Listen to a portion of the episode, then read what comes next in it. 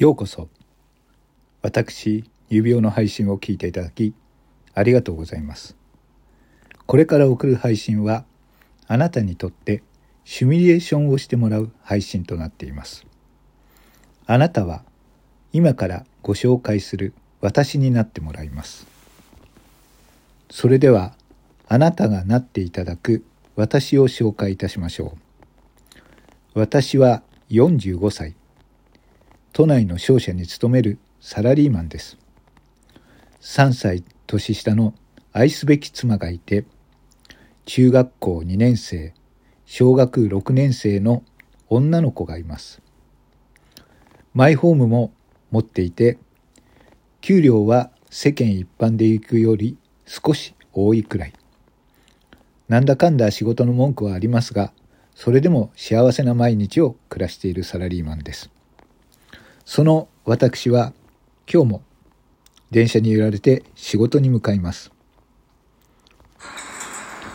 今日は実は大事な日でした。大事な商談が金沢でありそれに会社の部長も同行します。そのためいつもより30分早い電車に乗って会社に向かいます。会社に着いたら部長と一緒に金沢に出張するため飛行機で飛び立つ予定になっています。遅れは許されません。そのため電車にいつもより30分早く乗ることになりました。30分早い駅のホームはいつもと様相が変わっていました。運が良ければ座れることもある車内は今日は座れるどころかぎゅうぎゅうです。押し込まれるように電車に乗るとぎゅうぎゅうのすし詰め状態のまま電車は走り出しました。おっと押す押すなってちょ手が出ない。手が出ない。あもう入ったな。くそ。もう。朝からついてないなと思いながら流れる車窓を見ていた時ですその時でした。やめてください。ん？やめてください。斜め前にいる女子高生が私を睨みました。やめてください。ん？どうしたの？あ足でも済んだのかな？あすいません。この人痴漢です。え？ちょちょちょちょっと待って。一斉に私の方に乗客が私を睨みつけました。どどうしました？この人痴漢です。いや。違いますよ。違います。もう今すいませんって言っただろ。いや違いますよ。違います。私じゃないです。次の駅で。次の駅で降ります。この人降ろしてくれちょちょおいおいいえち違いますってな。君違うから。私じゃないから。私じゃないから。そう言っても女の子はうつむいたまま。そしてこの人が痴漢ですそう言うと私は他の男の人に流されままホームに降ろされました。あなたが痴漢したもん。いや何言ってんの。私は痴漢なんかしてないから。痴漢なんかしてないからね。あのよよく聞いて。私はね痴漢なんかしてないから。この人痴漢です。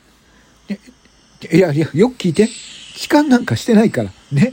誤解だから。ね私はねあのサラリーマンであのね見た見たあの仕事に行かなくちゃいけない。あのね本当に困るんだよ。こんなところで時間を通す。この人痴漢です。様子のおかしい雰囲気に気づいた。駅員が私に近づいてきました。どうしました？この人に痴漢されました。いや違います。それ誤解なんです。あの、この人痴漢したって言ってますけど、違います。私じゃないんです。なんかここに降ろされたんですけど。ああ、わかりました。わかりました。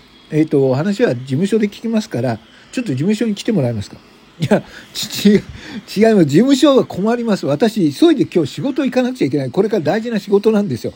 だから、あの、いや、話は事務所で聞きますから、いいから事務所に来てください。いやいや、女の子は私をきっと睨みつけたまま絶対逃がしてなるものかという雰囲気のまま睨みつけていますさあ、いいですから、事務所に行きましょう。いや、ちょ、ちょっと待って、ちょっと待ってくださいよ。はい。ここに座ってください。事務的に私に対応する駅員が、パイプ室を差し出し、私はそこに座って、ちょ、ちょっと待ってください。あの、ね、あの、聞いてくださいよ。私は痴漢じゃないですから。ああ、いいですから。あの、今警察が来ますから、警察でね、話を聞きますから。いや、違う、あの、ちょっと待ってください。警察って何ですか？私、あの、駅員さんにちょっとね、話を聞いて、私仕事しなくちゃいけないんで、仕事行かなきゃ、ちょっと電話していいですか？あ、ちょっと電話はやめてください。電話は困ります。あの、警察の人が聞いたらね、ちゃんとあなたの話を聞きますから、それはちょっと電話はやめといて。いや、ちょっと、おあの女の子はどこ行きました？あ、女の子はちょっとね、そっちで話を一緒に聞いてますから。はい。警察が来るまでちょっとそこでしっかり待っていて。ちょっと警察、警察って何警察って何、何なの？だって俺何にもしてないですよ。何にもしてない。え？一体何が起こってんの？俺、もう会社遅刻もできないし、一体何に巻き込まれてんの？俺今日出張行け、あえ、参ったな。これ遅刻するわけにいかないし、大事な商談だし、第一、会社の人が俺が行かなかったら何だと思って、ちょっと電話を、電話、え、電話できない？いや、ちょっと、え、警察の人、じゃ警察の人が来たら電話できます、私は頭がパニックっていた。今日の出張はどうなるんだろう？私は会社の大事な仕事に穴を開けてしまう。そんなことを必死に考えていた。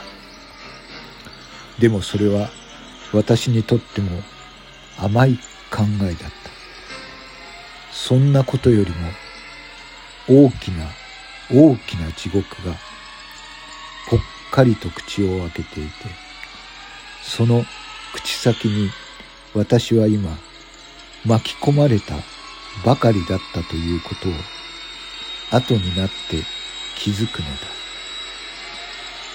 痴漢ですと言われ、その間違った女性からの疑惑から私はその瞬間から人生のどん底に落とされる長い戦いが始まったばかりだった